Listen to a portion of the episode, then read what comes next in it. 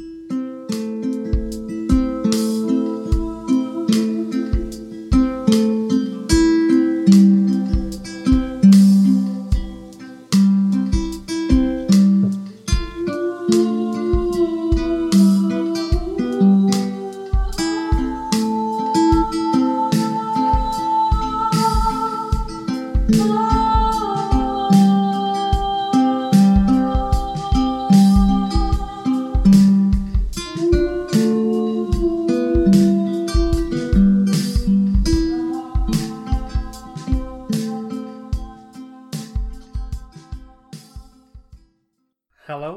welcome to the Vertiguys show. I'm Sean, I'm Eric.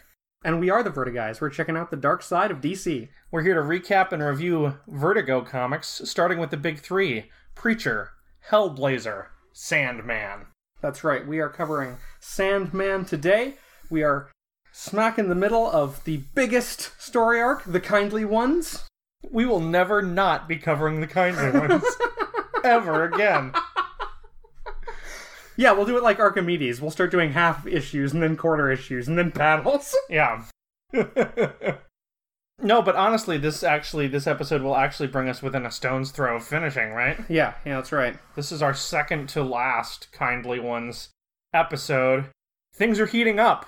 Don't turn off your podcast. So there's a lot going on in the Kindly Ones. We probably should not try to recap everything that's come before. I think we'll recap stuff when it becomes relevant. right. Yeah, I refer you to our prior episodes. Yeah, no shit. And they, in turn, will refer you to the comic book itself. Yeah, which is worth reading. It's true. We wouldn't be here doing this if we didn't think it was worth reading. You might have the opposite impulse of why we're here. we are actually not here to summarize it so that you don't have to read it. That was not our our plan. Yeah, and I don't think we're saving you much time, actually. No. that is not our forte. Sandman episodes run long. so, let's launch right into Sandman number 64, The Kindly Ones 8, Well, let's start with this lovely cover. By Dave McKean. There's kind of an hourglass half buried in the sand, and the lower half of the hourglass contains the face of Morpheus. Yeah, I thought it might be broken because there's sand everywhere, but it's also obviously on a beach, so Mhm. who can know? You know who might know? Neil Gaiman, who wrote this issue. And it was drawn and inked by Teddy Kristiansen with colors by Daniel Vozzo. Kristiansen's art is Marc Hempel like. Hempel is doing most of the issues in this story arc, and we're getting kind of a fill in now. But it's pretty similar in style, and it actually works for this issue. The art is a little more abstract than usual. Morpheus's face is thrown into even greater shadow. But in this issue in particular, we're outside Morpheus's head. He's focusing on his work, he's acting inscrutable, so it makes sense he looks even more foreboding and unapproachable than usual. Yeah, although a lot of this stuff is him being petitioned by various people for various things. Mm-hmm. So maybe he should look a little more approachable. Maybe he should try to be nicer. Yeah, Maybe he should smile more. I didn't say that. Putting words in my mouth. So we open on scissors poised over a thread. Yeah. And we are told that it's Moon Day. Yeah, on Moon Day, the Dream King entertains a group of children who have traveled a long way in search of their mother. These kind of obvious kidlit protagonists. Yeah. And he has flaming salamanders bring them ice cream. Yeah, ice creams of exotic flavors they would never taste again, but would dream of for the rest of their lives. Or rather, until they died, so we're thinking about death right from the beginning. Yeah, and then after they pleaded for their mother, he opened a door and sent them off to the rest of their story. The door also on fire. A door of fire. I was just thinking that flaming salamanders carrying ice cream doesn't seem like a great fit. Mm, They're oh, not yeah. the, they're not the right creature for that job. well, it doesn't have to make logical sense. It's a dream. yes, that's true. So we see him going about more of his business. There are a lot of cute little details. He arbitrates a dispute between dreams. He visits various dreamers. Yeah, the one that I really liked, he had been asked to permit the sending of a dream of warning to a teenage girl in South Africa. With this dream to drive her, the girl would grow up to take charge of the country, to unite all divided factions. Without it, she would become a nurse. Right, and he comes to his own decision, and we do not find out what it is. Yeah, although we do kind of see a panel of what looks like it might be him, Well, yeah, this panel has Morpheus, who is black because he's appearing to African gods, Right. talking with these African gods, one of whom is a white guy in a suit.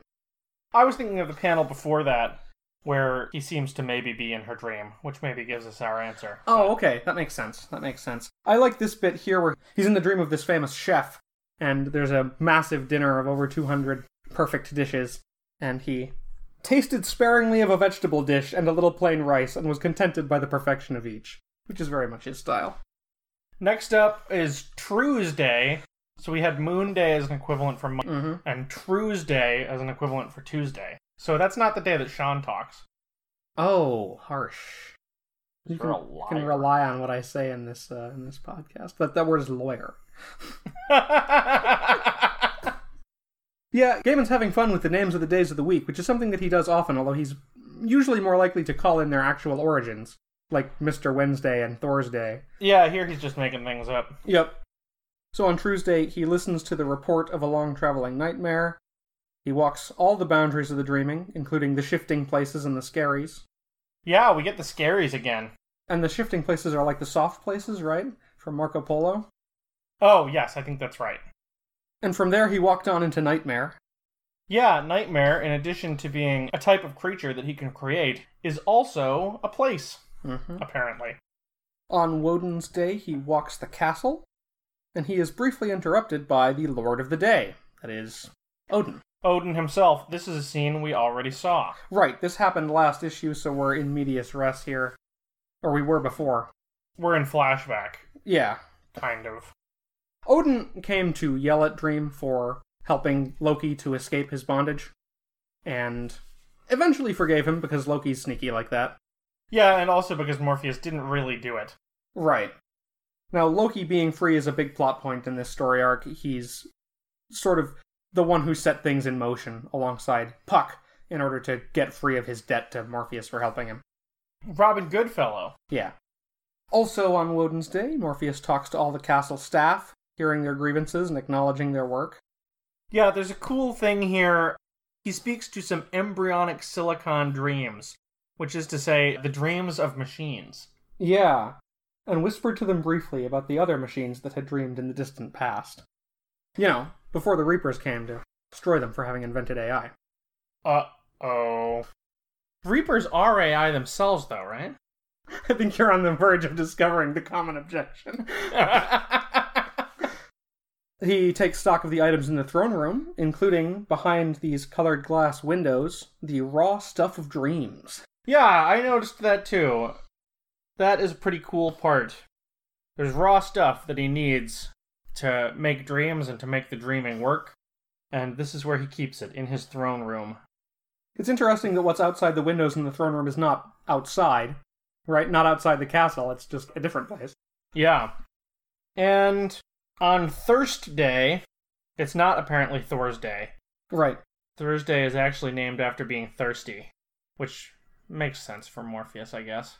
He's always hung up on some girl. Oh, okay. So it's almost surprising he dedicates only one day a week to being thirsty. right. he walks the waking world, he watches a woman sing of a dream she's had, he inspects graffiti. Yeah, and we also learn that he owns many properties in the waking world and he wants to check in on all of them. Yeah, he also feeds the pigeons, which is something we saw him do with his sister way back in Sandman number 8. That is right. And did you bother to check what language this is? I did not. We are told that it's a small park in Central Europe, and he feeds the pigeons until somebody points out to him that a sign says not to feed the pigeons.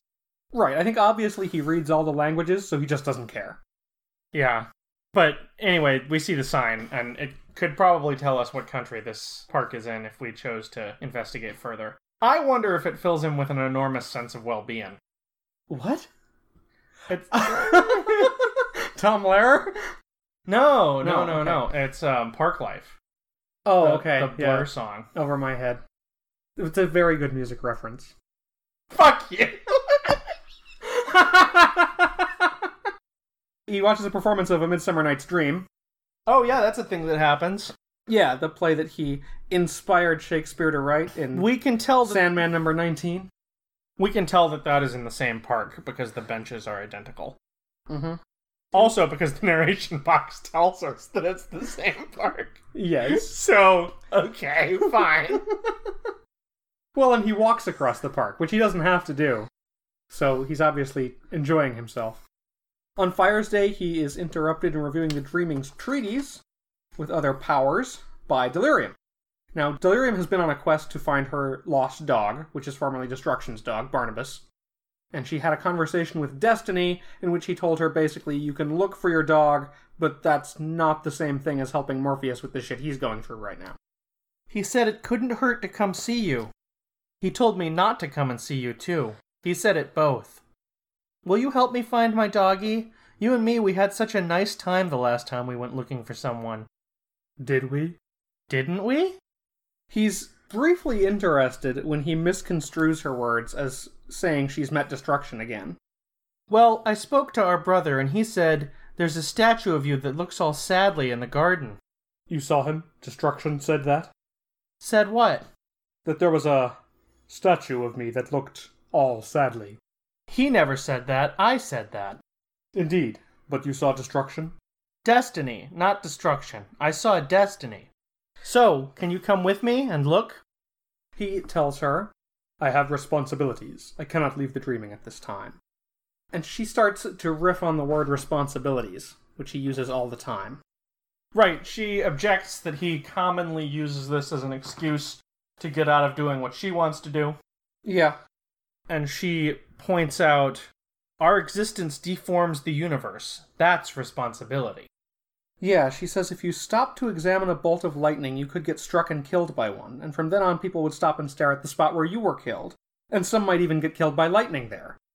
So, they're fundamentally disagreeing on the nature of what it is to be an endless and responsibility.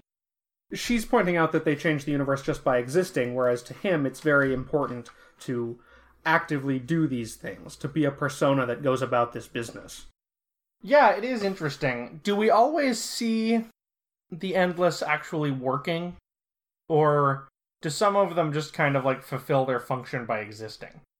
Yeah, I think we've seen most of them working. I think so too. We've definitely seen despair, death, and dream working. Yeah, and destruction quit because he didn't want to work anymore. Right, he didn't want to be involved in, well, destruction.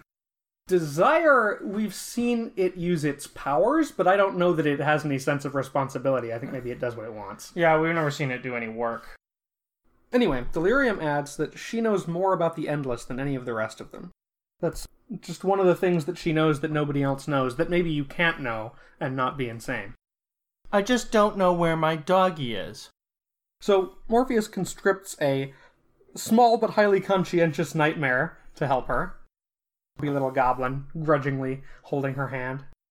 And if he was shaken inside or disturbed in any way by this meeting, he gave no evidence of this. Now we cut to Rose Walker writing in her journal.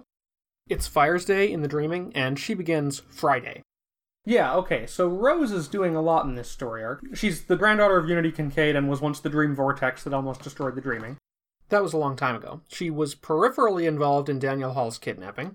She is taking care of her friend Zelda, who's dying of AIDS, and she's currently in England looking for her grandmother to receive a message that she's supposed to get from beyond the grave, where she's being escorted by a handsome young lawyer named Jack, and she has been invited by the manager of the property, Paul McGuire, to see the house at Wych Cross, the house where Morpheus was captured. Right, although Paul did not sell it to her that way. Right. She is writing in her journal on a very early Friday morning, so most of what she's going to recount actually happened on Thursday. Right. Big news. I'm writing this by hand so as not to wake up Jack, which is my big news. Yeah, so Rose's big news. She seduced the lawyer. They were having lunch together, and he encouraged her to take Paul up on his offer, visit the house.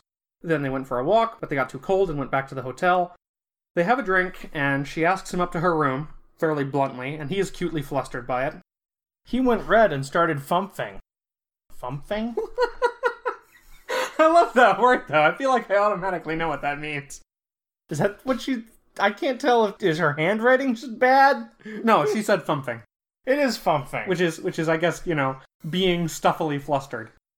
I see. Oh, okay. Well. Alright. I guess the world can use that word. She tells him to bring a pack of condoms, and it takes him forty minutes to find a place that's open so he can do that. Yeah. And I love this bit from Rose's journal. She says she was the first woman ever to go down on him, and then she says, What the hell do they do in bed in this country anyway? I asked Jack, and he said they have hot water bottles. He's snoring gently. He smells like the inside of his stupid car. I really like him. Oh god, it's 5.30. Oh god, um, you're lovely. 5 sodding 30. Oh god, I have to go. I really, really like him. Also on Friday, the Corinthian and Matthew sneak into a morgue. They are currently starring in the Buddy Cop movie of the year. They've been sent by Morpheus to get back the kidnapped baby Daniel. I think that's a joke that Matthew himself makes later. Yeah. Ugh, says the Corinthian. Smatter, the smell? No, I like the smell. I just got this image. It came in my head a half dissected red ape on a slab. Very odd. We actually saw this scene, but the Corinthian has been unmade and remade since he saw it. Yeah, this is a memory of the first Corinthian, or at least the previous Corinthian. The Corinthian visited this half dissected ape alongside Morpheus and Destruction in Sandman number 44 during Brief Lives. Sometimes old memories surface like flotsam on the churning surface of the sea, and then they are gone. It's strange not being the first of your kind. Yeah, you can say that again, says Matthew, who is still worried about the fact that he's not the first Raven, and that means that Morpheus's ravens sometimes die. Yeah, or become something else at least. Yeah. So they have found the burnt body of Carla, who was Daniel's mother Lyta's friend, who kind of figured out that the policemen investigating the kidnapping were actually not policemen, but Loki and Puck in disguise, and was burned alive by Loki for it. Okay, we found the kid's mom's best friend. Now what? I can't see what her charred corpse is going to tell us. You know, in days gone by, they had many beliefs about violent death. They believed that a corpse would begin to bleed again when its murderer walked by. They believed that the last thing one saw before one died was recorded, frozen on the inside of the victim's eyes. That's bullshit. No, that's the truth. It's just no one knows how to develop the images. And he has plucked out Carla's eyes and grins as he holds them up. You're sick. The Corinthian places the eyes inside his own toothed sockets. No, I'm a visionary. And he sees Loki setting the car on fire. Yeah, and as they leave the morgue, he says he knows who killed her. He knows who took Daniel Hall. Right, but is he going to use that information to actually help Team Good Guy? At this point, we don't know. Yeah, he's a tricky one. Meanwhile, in the dreaming, a whole bunch of ravens arrive. Some were larger than eagles, some were older than gods. And they just sit there waiting. Saturday, we are told, is Seder Day. Yes, and the castle receives a visitor. We're seeing this in first person from the visitor, as well as a bunch of aspect shots of the three guardians Griffin, Wyvern, and Hippogriff. We are here to talk to your master. We don't know who we is, but we can probably guess. And we can see that whoever this visitor is, they're casting the shadow of three figures. You will let us into the castle, or you will suffer for it. Griffin says, Lady, leave this place. We are the guardians of the gate, and we shall fulfill our function. Will you not leave? They say nothing. There's a little moment of a face off here. Then run away, lady. Run very fast. Griffin leaps. Griffin, you are old. Your flesh is meat, and the meat is decaying. Your bones are dry and brittle. Within you now, lion and eagle abandon their battle for dominance and surrender to time and to the grave. Griffin collapses on the ground, decaying. Lord, I cannot feel you, Lord. And there is nothing left but a desiccated corpse. You killed him, Hippogriff says. There, yes, we did. Now, we need to talk to your master. We will not harm him directly at this time. He has many choices. We need merely to talk to him. This we swear. At this point, Morpheus steps in, sort of telepathically communicating with the Guardians. Or maybe it's out loud, but the point is he's not there, he's just talking. We see his face in the wyvern's eye, and we hear his voice. Let her through. I will not have either of you endangered. She has sworn her oath. Your friend has not died in vain. I have spoken to the lord of this realm. He has given you permission to enter the castle, and will grant you audience. I am honor bound to warn you to stay on the path through the castle. Straying from the path could mean your destruction. You killed my friend, woman. stray from your path. Man, Wyvern holds a grudge. But it's Well, interesting. it happened like four seconds ago. Uh, yeah, yeah. well, that's that's the interesting part is that even though they're like they're figments that exist to fulfill a purpose, they clearly have like feelings and existence. They care about you know the other two guardians. They have friends. That's sort of the interesting thing about the dreaming, right? It exists as a presentation. It exists to show people dreams, but the things that live in it exist and live. yeah, because they suffer. Worth noting that they address her as lady or woman, as though she's one person, even though she is casting three shadows. That is an interesting point. What's really going to bake your noodle is did Morpheus decide not to see anyone today for any reason other than to make them kill one of the Guardians? I just appreciated the Matrix reference. Ah. Now, as they make their way through the palace, we get a whole page of this, and it looks like there's all sorts of bystanders that kind of watch them go by. Yeah, this is an interestingly creepy page, them making their way through the palace as shadows on the walls. And when they arrive, Morpheus greets them in an interesting way. Come in, Lyta Hall. We are not Lyta Hall. No? We are far more than Lyta Hall. We are the kindly ones, Morpheus. We are the Erinyes. We are vengeance and hatred unending. We are your doom.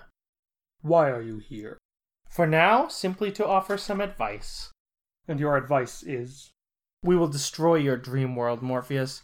We will destroy everything you have ever loved, anything you have ever cared for, and in the end, we shall destroy you. Do you have any particular reason for doing this? And now we get a third caption form. Lyta Hall screams from inside the Furies. You killed my son, you pasty faced bastard, and you're going to suffer for it. You have spilled the blood of your family, Morpheus. You killed your son. That makes you our legitimate prey. Morpheus counters, This is my world, ladies. I control it, I am responsible for it. You will neither destroy it, nor will you destroy me. No? How fares the griffin on your gate, Dream King? And then they are gone. I want to point out a couple of things in the art here. One is that as we see the tripartite shadow of the Furies, we can see that they are holding a whip with a scorpion on the end. Yes, the scorpion flail. There's also a sword. Yeah, I also want to point out these pretty rad looking Mignola esque gargoyles that Morpheus is hanging out with. Yeah, this whole page looks pretty Mignola esque. Kinda cool. A thing I like here, and we skipped over it, they say that they killed the griffin, and he says, In a manner of speaking, perhaps, I can create another who would not even know that it had ever died. Yeah. So he's kind of also calling out that paradoxical existence of the dreams. Well, yeah, and he's especially he's pointing to a capability that he has that we're going to wonder why he's not using. Yeah. later. Uh, yeah, that's a good point. So Morpheus contacts Matthew. It's been five days without finding Daniel. I am extremely unimpressed. He goes on to ask, Where are you two? You are not in the waking world. I sent you to the waking world. The Corinthian retorts that the child is no longer in the waking world, Lord. We will find him and bring him to you as you commanded. Soon. I see. I have a certain amount of faith and confidence in both of you. It would disappoint me exceedingly to find that it had been misplaced. So we go on in this scary gray world where the Corinthian and Matthew are searching. Now, by scary gray world, you're not talking about an island. An island? A little island? A skerry? Oh, not that kind of a. Oh my god. I No, mean, no, you have to disambiguate when you're talking about Sandman. Nor, nor is it the world depicted in the books of Richard Scarry. Yeah, that's less important to disambiguate, but thank you. So they get attacked by a wolf. Do we want to start with the wolf? Yes. Wolf! says Matthew. we can start with this bit where he's making fun of Tony Curtis's accent in the Vikings. Yonder lies the palace of my father. Anyway, a wolf pounces on the Corinthian, knocks his sunglasses off, but he manages to get a hand on its snout, which he then uses to snap its neck. Do you think it was a real wolf, or do you think we're expected? We're a long way from the real world now, Matthew. I think we can assume that we are expected.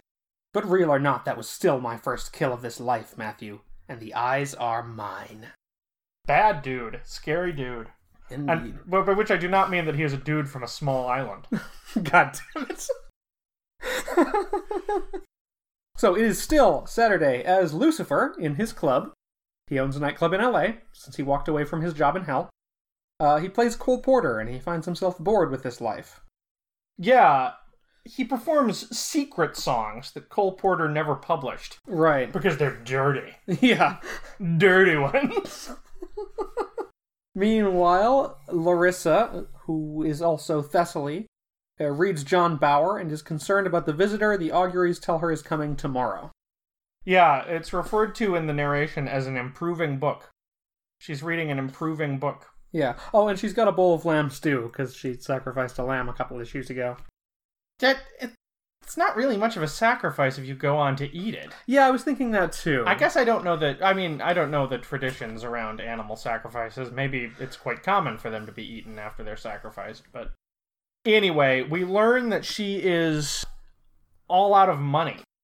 Lyta Hall is on her bed, so she's bought herself a camp bed to sleep on, and it's just about the last purchase she can afford to make ever. no, not ever. She just needs to get more money. So she's 3,000 years old. She can figure it out.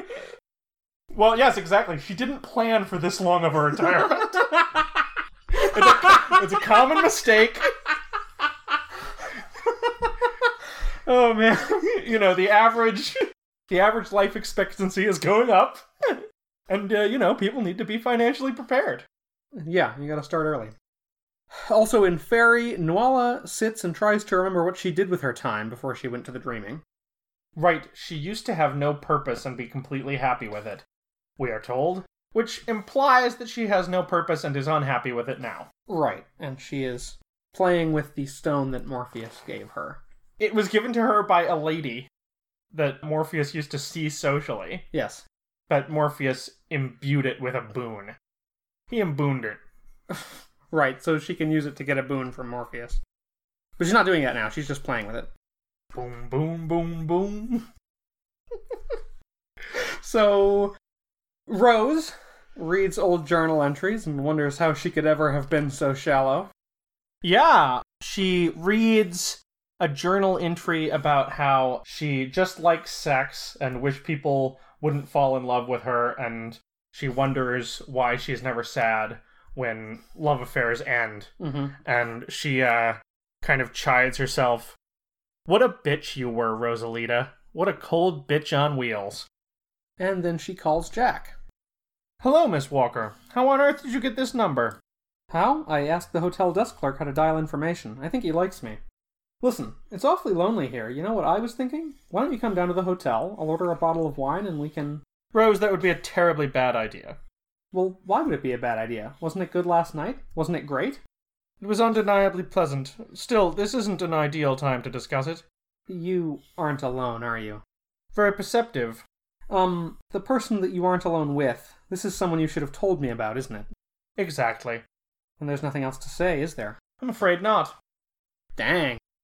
And that is her response as well. She sits there for three panels and then says, fuck. And we get one final panel. It's about half the page. And it shows Morpheus, the Wyvern, the Hippogriff, Lucian, Abel, Merv, and. Is that Cain? Yeah. They are gathered around a hole six foot deep. And on Sun's Day, they held the first funeral. The first, we are meant to infer, of many. So that issue ends on two sad pages. Yeah. Page of Rose being sad, and then there's a page of everyone else being sad. Yeah, things are gonna get tougher from here. This is it. Don't get scared now. What's that? uh, fucking Home Alone 2. Oh, yeah, yeah, yeah. Or maybe it's Home Alone 1. I don't remember. It's not important. Yeah, well, it's not. Yeah, it's not important which Home Alone movie it's from because it's not as if anybody ever watches just one of them anyhow. Everybody knows that Home Alone is customarily watched as one gigantic four-hour movie. Home Alone is an afternoon. yeah, that is to say, that's how people watch both of the Home Alone movies that they ever made. right. Yeah, no, Yeah. there aren't any other Home Alone movies. Very important to remember. So we move on to Sandman number 65, The Kindly One's 9. Written by Neil Gaiman, art by Marc Hempel. Hey, Marc Hempel's back. Colors by Daniel Vozzo, and a cover by Dave McKean.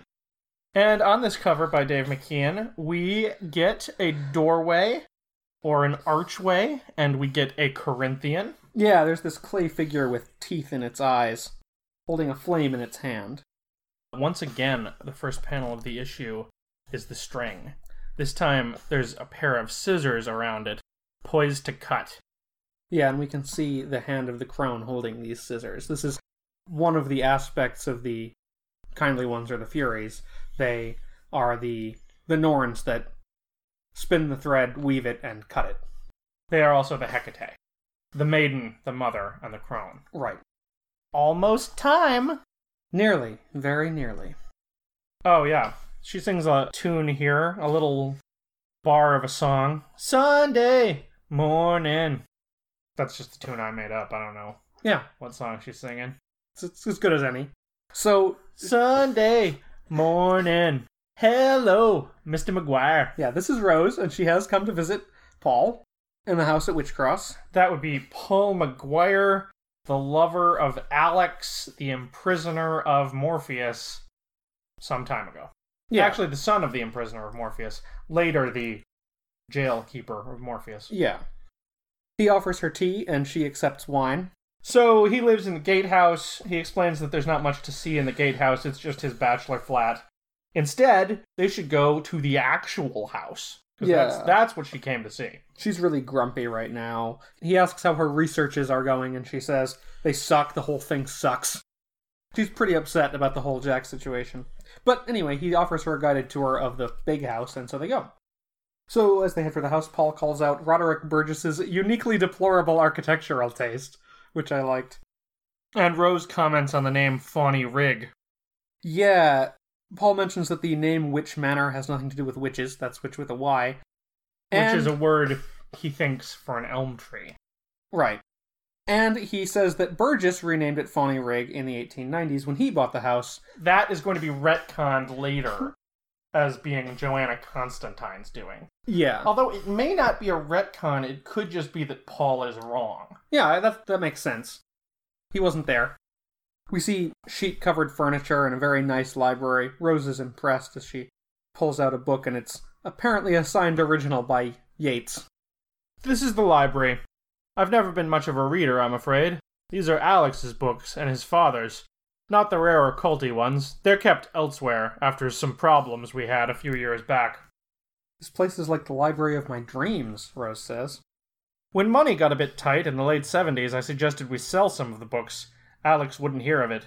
Wound up selling off 20 acres of prime woodland to developers instead. There's a thing here.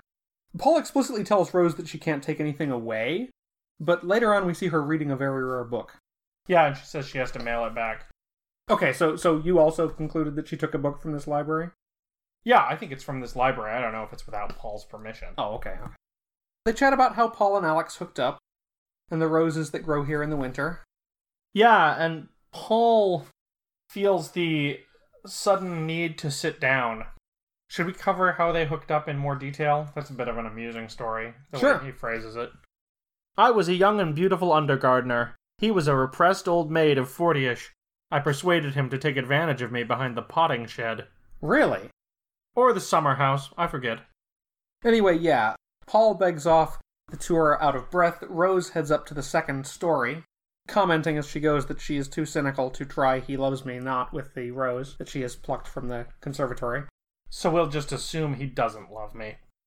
She pokes an ugly bat shaped fixture, and an actual secret door opens up. Well, it, she pokes a fixture. I'm not here to judge. She pokes a fixture with image issues. that fixture deserves love too. oh, I love it. It's just a hideous little fucker, isn't it? But she shouts for Paul that she's found this secret door, and he says, No big deal. It just leads down to the cellar. It ought to be quite safe. There's a light switch as you go in. NBD, just a secret passage, lol. So she heads down this secret passage and hears, Hello, granddaughter. it's Desire. Now, at this point, I wondered if Desire can make somebody want to sit down real bad. Yeah, that's an interesting point. So that it could get Rose alone to have this chat. Right. I want to point out this panel of wide eyed, scared Rose, which is really kind of cartoonish and cool looking. Yes. Desire explains that it is Rose's grandfather. I I- fathered your mother on little sleeping Unity. It wasn't hard. There's not really an actual transmission of semen, but Unity's body thought there was. You're of my blood, girl. So, you got my message. So the message wasn't from grandmother, not exactly. Right, so Zelda saw this message in a dream and said that Rose's grandmother was inviting her to England. But it turns out to be the other grandparent. Now, why would Morpheus send a message in a dream on Desire's behalf? This is a good point. Weird shit, Rose says. This is just one of those weird shit moments, isn't it? Yeah, she asks if Desire is going to hurt her, and Desire replies, No more than usually. And perhaps a little, but only with love. Rose uh, looks at her own reflection in Morpheus's crystal cell and reflects on love. Horrible, isn't it? It makes you so vulnerable. It opens your chest and it opens your heart, and it means someone can get inside you and mess you up. You build up all these defenses, you build up this whole armor for years so nothing can hurt you. Then one stupid person, no different from any other stupid person, wanders into your stupid life. And she looks really amazingly miserable here. It's quite good. You give them a piece of you, they don't ask for it, they do something dumb one day like kiss you or smile at you, and then your life isn't your own anymore. Love takes hostages. When she said your life isn't your own anymore, it reminded me of a Tiger Army song Mm-hmm. where he says, My heart's no longer mine. Yeah, yeah, that's right. I remember that song. Also, like the kind of general oeuvre of, of Florence Welch, right? Whose happiest songs are always, I'm in love, and that means I'm going to change, and the person I am is dead. yeah, so she goes on ranting for a bit. I hate love. Desire retorts, I think I preferred you, granddaughter, when you were stoically complaining about not feeling anything. That may be a reference to the diary entry that we saw earlier. Right, yeah. Paul interrupts, walks in to see how Rose is doing in the basement, and she seems to wake up. She says that she must have fallen asleep as she's leaning against the crystal cell there. Yeah, he asks, What do you think of the Sanctum Sanctorum? Which made me smile. Right. Do you see this twist of smoke that disappears into a heart shape? I did not notice that until just now. Like Desire just poofed into this wisp of smoke, maybe? Could be. Yeah, and Rose comments that Desire kept lighting cigarettes, which, if you go back and look at the art of the couple of pages of their conversation, is true. Yeah, that's right. Desire constantly lights new cigarettes. Which kind of. I, I like that as a metaphor for Desire. Desire only likes the beginning of things. Yeah, like Don Draper. And indeed, we have seen Desire holding a stylish little silver heart shaped cigarette lighter. Yes. And before they leave the room, Paul uh, leans over and finds it. Oops, a daisy, you dropped something. It's a lighter, isn't it? Art Deco, eh? Very nice. He hands this heart back to Rose. Here you go. Don't want to go losing it again, do you? Now remember, Zelda said when she gave Rose the message, she said if you go to her, she'll give you back your heart. I had forgotten that. That's a neat observation. Yeah, so Rose has gotten her heart back. So, page 10. We are now in Svartalfheim, home of the Dark Elves. Right. Matthew and the Corinthian are planning their attack. And then Matthew almost gets pulled away by something. Something's pulling me back to the dreaming. Fight it.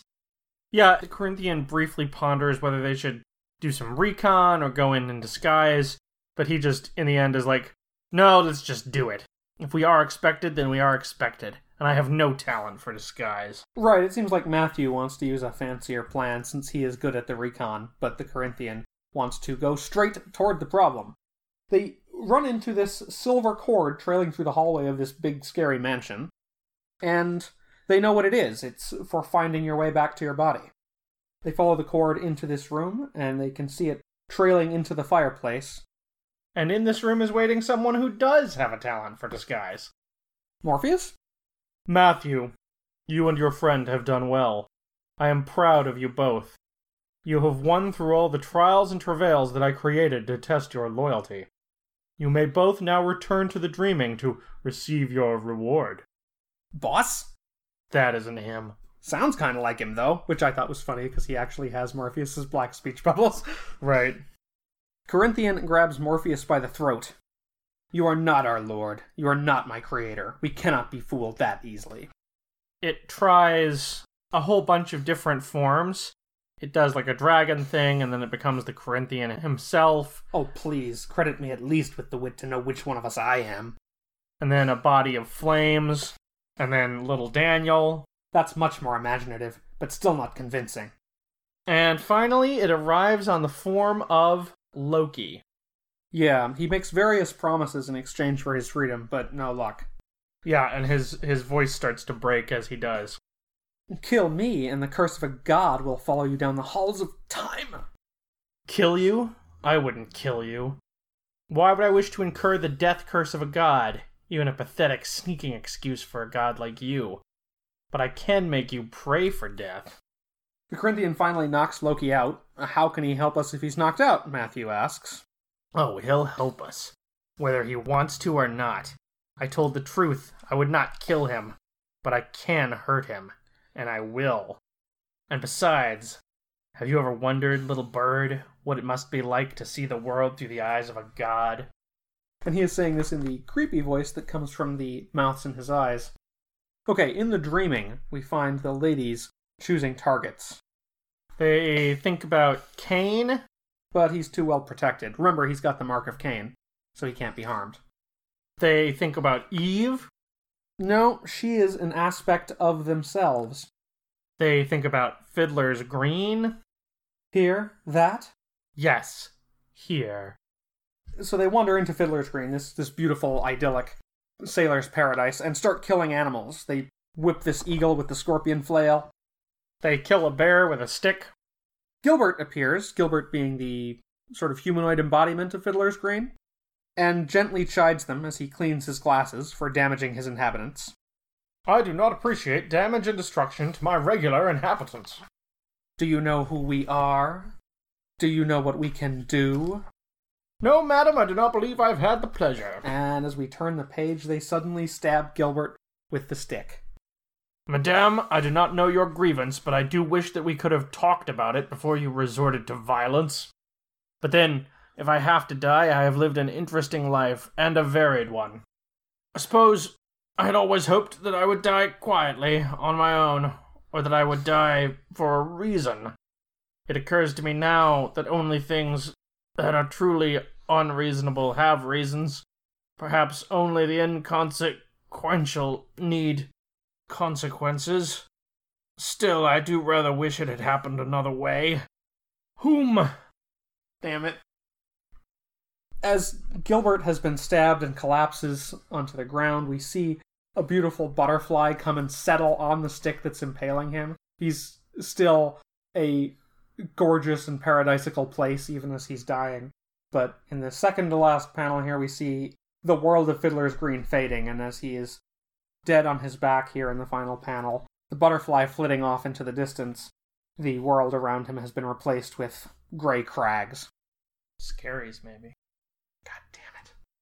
It's a dangerous thing teaching me a new word. Matthew appears. Surprisingly, not in Fiddler's Green, in the castle, in the Dream Castle. He was trying to handle the whole Daniel situation, but then he got pulled back to the dreaming by some force. Listen, boss, Loki's involved. Loki's involvement is not entirely a surprise to me. Can you send me back? We were in some fort in a place called Svartalfheim. It is too late to send you back, Matthew. Events have progressed far beyond that point. The kindly ones have destroyed the griffin on the gate. Hmm. And they have just killed Fiddler's Green.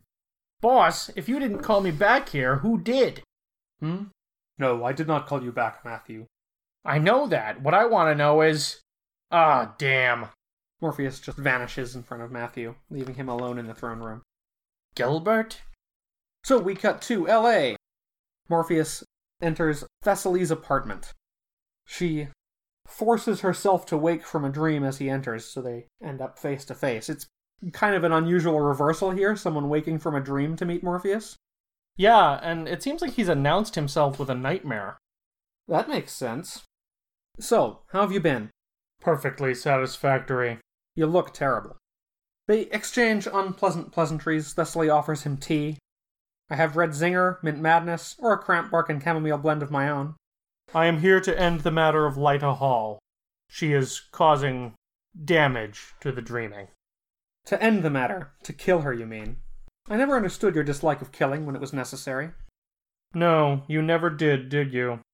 She has already caused a great deal of trouble. I have little choice in the matter. You have less choice than you might imagine. I see. He takes note of the circle of protection that is around Lyta on the bed. Well, aren't you just gonna step over it, kill her? She's just one rather underfed mortal woman. She wouldn't last three minutes against you. I cannot cross the borders of the circle. No, you can't. So, this calls back to an interesting bit of foreshadowing because Odin had a comment when he spoke to Morpheus about, I do not enter the homes of my enemies. And now Morpheus finds himself in the home of an enemy and unable to enter. Yeah, sort of. And now Morpheus says, Someone once told me that we would see each other again. Now, this is subtle, but this is actually a big reveal. Because in Sandman number 47, while Morpheus and Delirium were looking for destruction, they asked Destiny for advice. He told Morpheus that he would meet his latest ex girlfriend one more time, and the meeting would be satisfactory for neither of them. 23 issues after the breakup, the ex girlfriend is Thessaly. Why have you done this? Why? I suppose you think I just did it to hurt you. That does seem likely, yes. Not entirely. I made a deal with the three. I bought a little more life, maybe a couple of thousand years. Every little bit helps. And they agreed to forget some old scores. As Lyta, sort of half in delirium, sings about the stars, Morpheus muses. I could kill her. There are many ways to end a human life. I could do it without breaking the circle. Without breaking the circle, perhaps, but without breaking the rules? No. I must do it myself, directly. Of course, I could break the circle for you. I could even kill her for you. I am bound by no rules, and I owe her nothing. But we have established that there is nothing you could give me I would want. I mean, sounds like she needs money.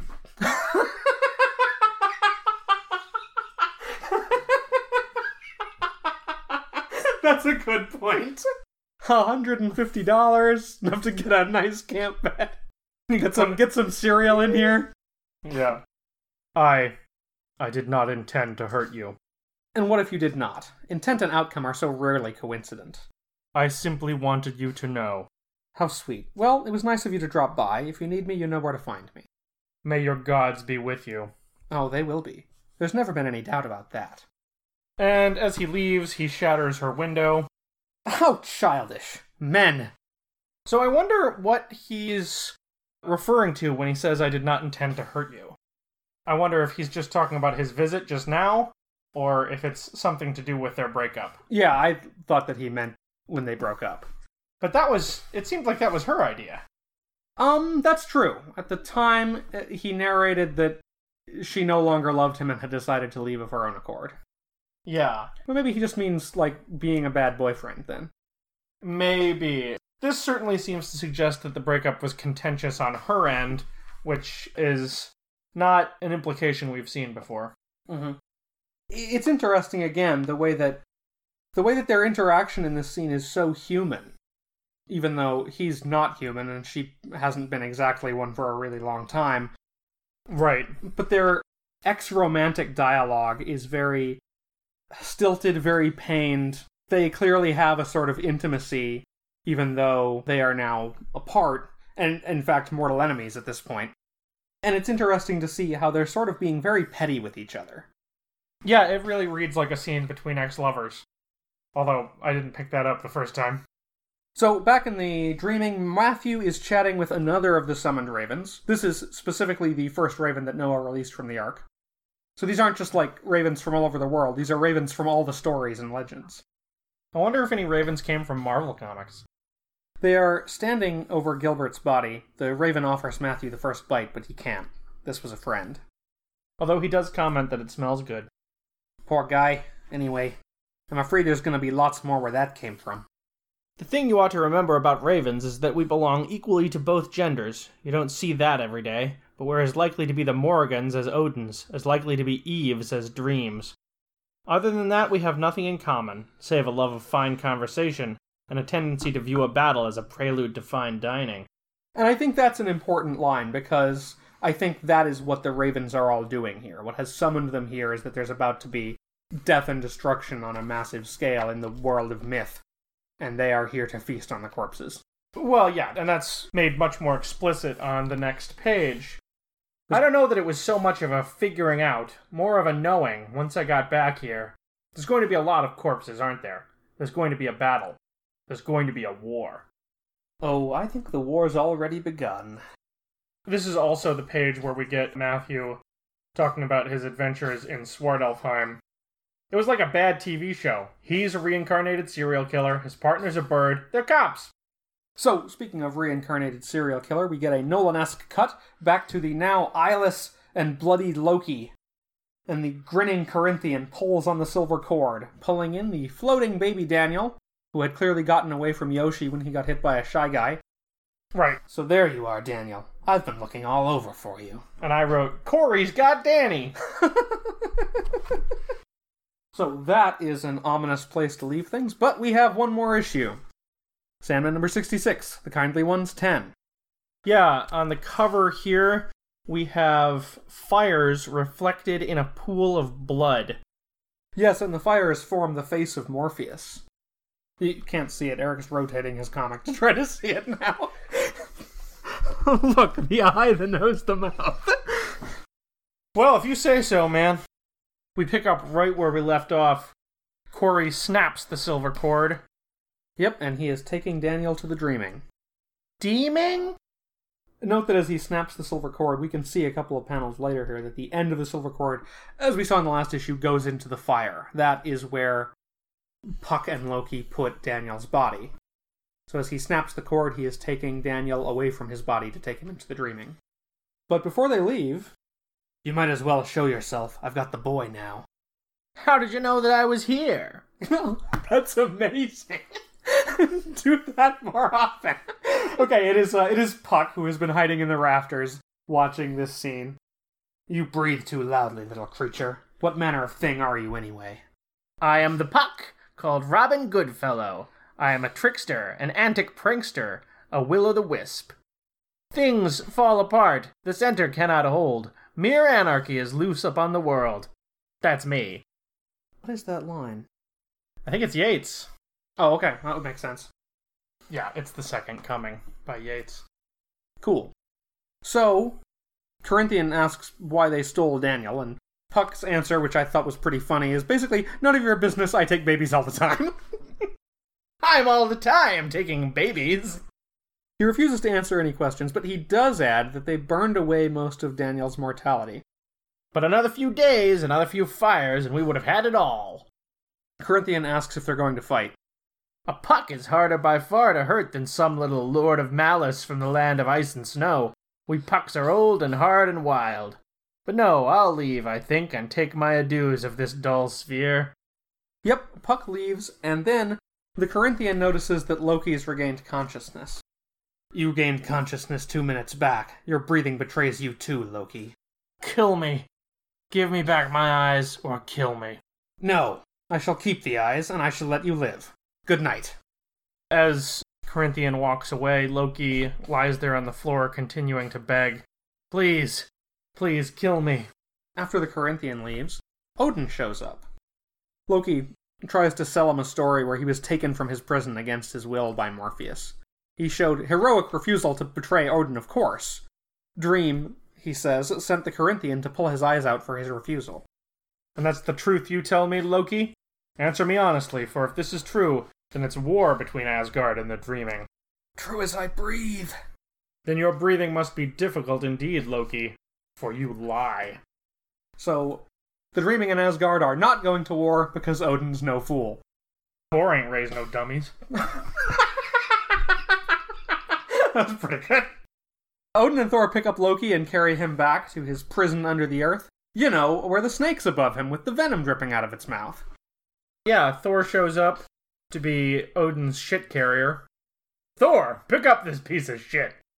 Oh wow, that's literally what he said. Wow, they're, Yeah, they're not fans of Loki on, in this comic.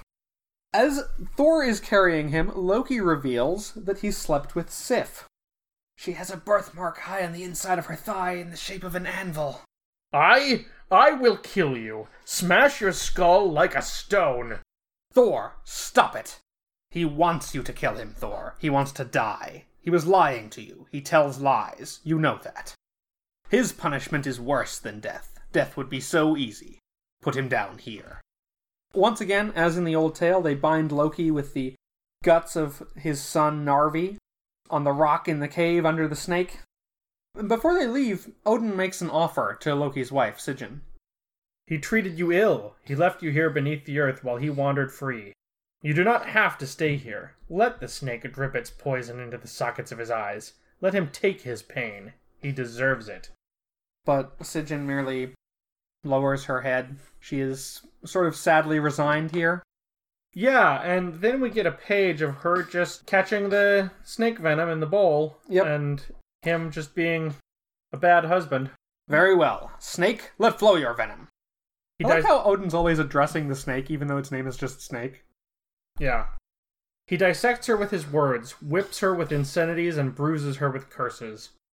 I'm pleased you came back, my love, whispers his wife. And he begins to laugh, inanely, high and wordless. He takes a deep breath, and then, broken necked head lolling, eye sockets bloodied and hollowed, he begins to curse her once more. Meanwhile, we have the Fury's point of view on Abel. You can't kill me, he says. Abel knows the rules, and he's never spilled family blood. But they reply, You scarcely exist. You're a dream of a ghost of a memory of someone who, one suspects, never existed in the first place. Your death will hardly be a real death. None of you are truly dead until Morpheus himself is dead, are you? And this will hardly be your first death, will it? As a sword is driven into Abel's chest and he falls. You mustn't kill me. You don't love me. You don't even know me. Sad. Yeah, but he dies. He is left bleeding on the floor there with Goldie, the little gargoyle, crying over his body. God damn it, the Furies. Now we cut to a wild party in Fairy. There are boobs and dancing. Yep, and in the background we can see Titania looking somber on her throne. Cluracan is drunkenly narrating to himself about Fairy. It's a place of endless diversity, even anarchy, someone says to him, but he says it's all dull routine. Frankly, I would find it difficult to imagine any action here that would so much as draw comment. Were the Queen herself to pick some witless human from the crowd and announce that she was taking him as a lover, then no one would be the slightest bit shocked, or even surprised. Well, there's something to surprise, one fairy says. Puck Uh, is back. Yeah, Robin Goodfellow has landed on a lady's shoulder and is putting his hand down her shirt. He goes to the Queen and kisses her hand. Huh, he was never her pet before, nor is he now. See, Cluracan? That was a wonder. Both the return of Puck and the fact that he was casually accepted by Titania. But, Cluracan says, still it causes no more than raised eyebrows. But then he does see something that shocks him. By the silver apples of the moon, what has she done? It's Nuala, and she's come to this party with no glamour. Nuala asks Titania, Is this a deliberate insult? No, Nuala says, she just felt more comfortable without it. You felt comfortable. Clothe yourself, Nuala, immediately. Nuala starts to refuse, but Cluracan waves a hand and her glamour reappears. She's the beautiful statuesque blonde once again. Cluracan drops in beside Nuala, announcing that she's won the bet. He bet her there was nothing she could do to cause comment at the revels. This is a lie, of course, but this is the excuse he's making to save her from Titania's wrath. I shall take my banishment manfully, he says. yeah, this is funny as he goes on suggesting extreme punishments for his crime. Now, Majesty, banishment, decapitation, or something lingering with boiling oil in it somewhere. Cluracan, you are a rascal. Nuala, meanwhile, dances with Puck, and when he starts insulting Morpheus, A pale and prissy, pompous, preening prig. A prick me dainty popinjay. A pig. it's classy that his insults rhyme at least. The Lord Shaper is none of those things. Was none of those things. Was? More or less, lady. We set the furies around his ears, my associate and I. If he is not yet gone, he will be soon. There, is that not fine revenge for taking a fairy lady as his scullery maid? Yes, Nuala shows considerable decorum here. She sort of calmly states that nothing could hurt the Lord Shaper, right? Before she runs off concerned. You are a very stupid creature. I swear on my name, soon he will be remembered only by antiquaries. And then we are all improved by the glow of memory. Meanwhile, a murder of ravens feed on dead dreams. One is narrating in verse until he is chased off by a rock thrown by Merv Pumpkinhead. Get out of here, go on, shoo. And I thought the boss's birds was bad. At least none of them thought they was poets. Yeah, yeah, point taken, except what's his name? Aristeas of Marmora. Now Merv, wearing a U.S. Marine Corps jacket, says that it's time to fight back. Yeah, it seems like he's doing a bit from a movie here. Oh, yeah, he has this speech about how proud he is of all of his soldiers, with this bunch of waking world names that are obviously not the names of anyone he's addressing. His companion, Abuda, has brought the artillery, and he pulls this great big machine gun out of a box. Now, let's get out there. We're doing it for the dreamin'. We're doing it for the boss. Merv walks into the bleak mists, gun in hand, and he finds himself face to face with the kindly ones. Again, we see this from their perspective. We don't get a look at them. You? What are you? Me? Lady, I'm your worst nightmare. A pumpkin with a gun. We have no nightmares. We are the hounds of Hades.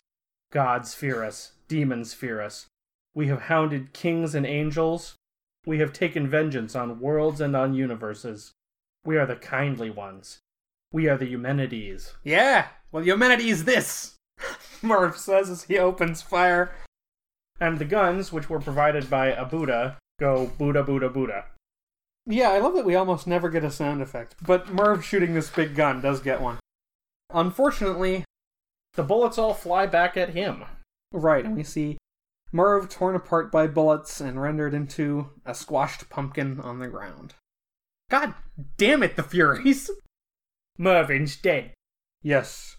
How how dare you let that happen, Lord? How dare you? You will not speak to me like that, Lucian. I doubt I'll be alive tomorrow, Lord. On that basis, I find it particularly easy to say exactly what I think. I cannot believe that you could let him, of all people. Mervyn was a fine soul. He is far from the only one. He didn't deserve it. None of you deserve it. You can't just sit here while they hurt us to hurt you. Why aren't you restoring the things they destroy? Morpheus says he can't be rid of the kindly ones until they destroy him. He had planned to kill Lyta, the vessel that they're using, but that's proven impractical, thanks to Thessaly's meddling. Now I am considering. Yeah, he doesn't know what he's gonna do. Yeah, and that's an unsubtle but a really effective scene. As A, I mean, Lucian never really gave much of an indication that he liked Merv. They annoyed the hell out of each other. And that's the thing that pushes him to do the other thing he would never do, which is to get in Morpheus's face and actually break decorum. Yeah. Um, Tell him he's being a chump. Yeah, Lucian acting out of character really hits home how bad the situation in the dreaming has got. Nuala runs into the wood between worlds, sick of Fairy but unable to leave on her own power. The little boggart that has been hassling her for the last few issues with a poem catches up and tries to continue, but she threatens to hurt it very badly if it stays.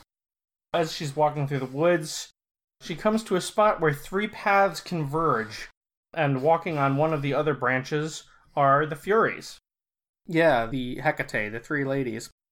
And they are talking about the fact that the crone has cut the thread, but sometimes it takes the victim a little while to notice. Atropos? Is there something you aren't telling us? Did you know what that line meant? Atropos is the fury that cuts the thread, if I'm not mistaken. I see. Yeah, so the crone knows something that the other two don't. Now, coming down the third path is Delirium. Yep, still accompanied by the little goblin that Morpheus gave her, who she introduces as the Borgal Rantipole. Nuala asks if Dream is in trouble. I was told today that he was in great trouble. Is that true? And Delirium makes her trouble face here, which is quite a face. Yeah, she looks extraordinarily guilty and worried, and Nuala says, He is in trouble. She asks, Isn't there anything you can do about it? Delirium says she tried to get him to join her on the search for her dog. She tried to get him to leave the dreaming, the place where the Furies would attack. At the mention that she's looking for her dog, Nuala suggests looking where she left it, which has apparently never occurred to Delirium. That is so extremely clever. I never thought of that. Thank you, pretty fairy. I think you must be my good fairy. I wish I could give you a present. Do you need a word that means red and green at the same time? No, thank you. You don't want a present? Nuala lifts up the bauble around her neck. I already have one. Now we find Rose on a plane home sitting next to a middle aged woman, we will learn her name is Celia Cripps, who looks suspiciously like the mother. Suspicious? What day is it? Celia asks what Rose is reading, and Rose gives a scandalizing description of Here Comes a Candle, the novel Erasmus Fry wrote using Calliope's power, that we heard about in Sandman number 17. Ah, yes. And she has to send it back when she's finished it, because this is a rare out of print book that she borrowed from Alex's library.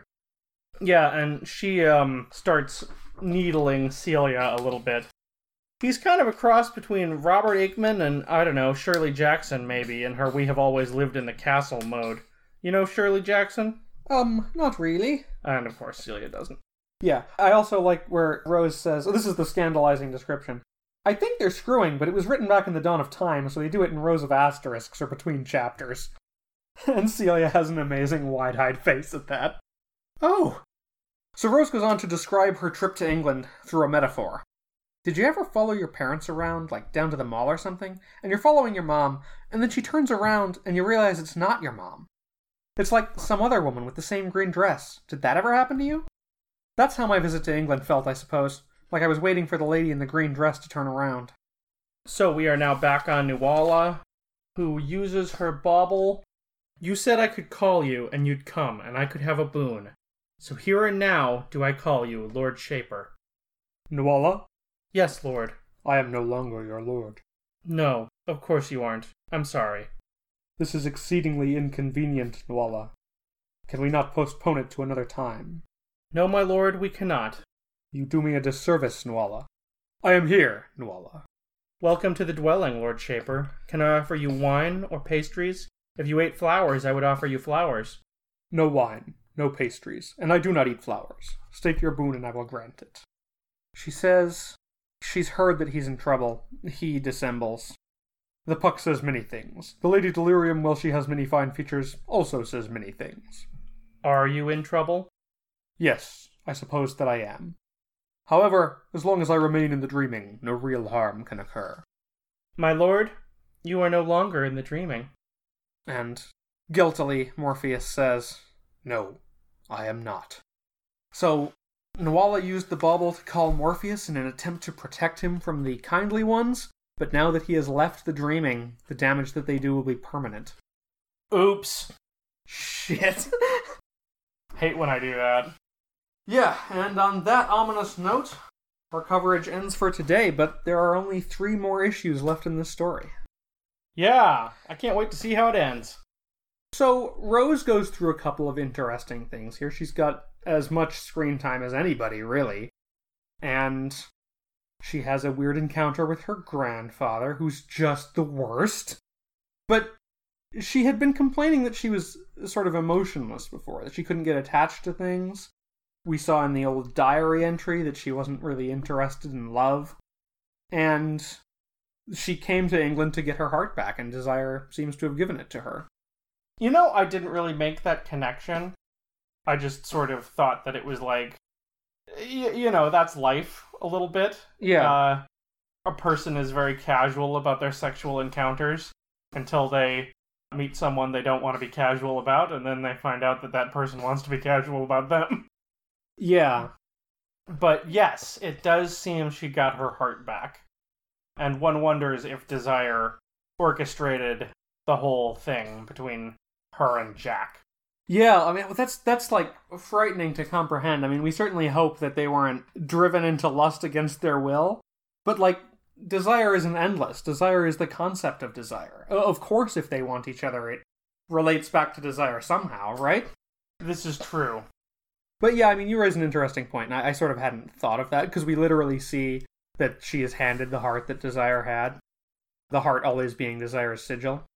But there's also the encounter with Jack, which was meaningful to her, which perhaps had as much of an effect on her. as any of the weird shit that happens. She received the message. Yeah. She's been kind of flailing in England in issues prior to this, hmm but now we see the the kind of reason for her arrival. hmm And Desire maybe signing things a little bit, signing its involvement by drawing somebody back to the place where Morpheus was imprisoned to explain that the creation of Unity and therefore Rose was entirely its doing. Yes. We saw what happened to Loki. It wasn't pleasant. No, Loki gets off very badly in this story. And it's interesting considering that he comes from a myth in which he is treated quite terribly, in which he gets a really severe punishment. And for his role in this story, for the atrocities he commits here, Gaiman gives him an even worse punishment, because now his neck's broken and his eyes are hollow. Right. And he's still got a snake dripping venom on him. yeah.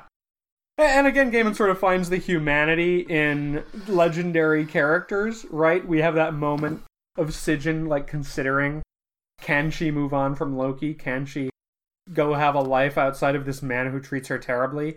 And much as she might want to, she can't. She still loves him in her way, and she's still resigned to him. Um, and that sucks for Sigyn. It's it's a hard moment. Yeah. But she's. Is she real? Or is she just a story of a person? Yeah, I mean She's a- that's the question. She's a mythological character. Right, so she can't possibly do what's against the story. Right. It's like the uh, the cat was talking about a few issues ago about how she likes to trick shapeshifters. The third Oh, shape is always a mouse, and they can't not fall for it because that's the story. Right. I thought it was really interesting to see the role that Thessaly has in this story. Yeah, that was a big reveal. And just why would Morpheus date Thessaly, honestly?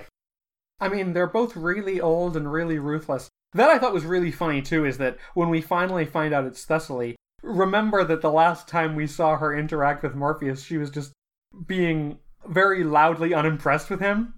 Like Okay. making a big show of, I'm not interested in the Dream King, he's not so cool. right. Is that how they met? They met in Game of You? yeah. Okay. Yeah, in which he was annoyed at her impudence in breaking into the dreaming, but maybe a little bit impressed too. Yeah, I did not think sparks were flying there. No, I wouldn't have thought so. What a twist. Yeah, I think these issues really do well with balancing a lot of characters and kind of moving the story along. Yeah, although fewer characters now, we get some deaths in the dreaming, and they're really hard in some cases. Yeah, not not fun to read. Although the one Mervin Pumpkinheads, his actually is fun to read. He's just that much fun of a character Yeah, that even when he's even when he's getting killed, and we know we'll miss him, it's still fun to read. yeah, but it's it's tough at the same moment to see like somebody actually tries to fight back. Somebody tries to do something about this, and it's just futile. Yeah, the Furies are very powerful, especially against living things. Apparently, well, they kind of tie into like the theme with Morpheus, right? He's really driven by responsibility, and they are they are the embodiment of the consequence of his actions. Do you know what Nemesis means? It's funny that you say that, considering there's also a literal nemesis in this story. Cluracan's nemesis that he accidentally pulled out of a mirror. oh, right. Yes, that is a thing that happened. But yeah, the uh, the kindly ones like they can't be defeated because they are what Morpheus deserves. They are the reckoning for his actions. They are they are equal and opposite in a way, like a nemesis. Are you saying that like the reason that they can't be defeated is that they are like the concept of causality itself? Oh, that's probably a bit of a stretch, but it's an interesting thought. Well, you know everybody always says like can God make a rock so big that he can't lift it? Yeah, And the idea behind that behind that philosophical question is like gods are strong, but are they stronger than the concept of causality? right. And here we see it's like, you know what's stronger than gods? Well, endless are stronger than gods, but you know what's stronger than endless? Consequences. Yeah, yeah. But they get their power from the rules, much the way that Morpheus is, is obsessed with and driven by the rules, and limited by them almost willfully. Like it's suggested in his scene with Thessaly that he's basically omnipotent. He could find a way to do something about it. but he won't because the rule is he doesn't cross that circle. Right. And he wouldn't, like Ned Stark, he wouldn't kill somebody unless he could swing the sword himself. Right. So, in our next Sandman episode, join us as real things happen to imaginary people in the final chapter of The Kindly Ones. But first, join us in two weeks. As Hellblazer dives headfirst into the fast talking world of Damon Runyon. Man, I hope that's what it actually is. Like, that sounds like a lot of fun. that should be what happens. Guys and Dolls. Vertiguys is written and hosted by me and Sean and is brought to you by the letter V. Our music is by Kelly Joyce Fielder. Sean produces the show. I handle social media. Hey, do you like that thing where we know the esoteric literary reference that Neil Gaiman just made? Well, we catch even more of them in the show notes on every episode that you can find at vertiguys.blueberry.com. If you want to get in touch with us, you can find us by searching Vertiguys on Twitter or on Facebook. You can email us, vertiguys at gmail.com. That's right. Or if you'd like to just send kind of a general wave of positivity at us, you could do that by giving us a positive rating or review on your podcast software of choice. Every time that you and a buddy are having a couple of drinks and you mention, hey, you should really listen to the Vertiguys podcast, well, Sean knows, and it warms his heart. and I always think, but thanks so much just for listening. Thanks, everybody. You want to do some analysis? Yes. Do a little a little review and not just recap. Well, we did say we were here to recap and review. It sounds familiar to me. Let me put it this way. You've heard that before. Uh, yeah, I think I have heard that phrase. Which was that podcast where they both recap and review? Is that explain the X Men, tighten up the defense? Fuck, that's us. No, that's ours.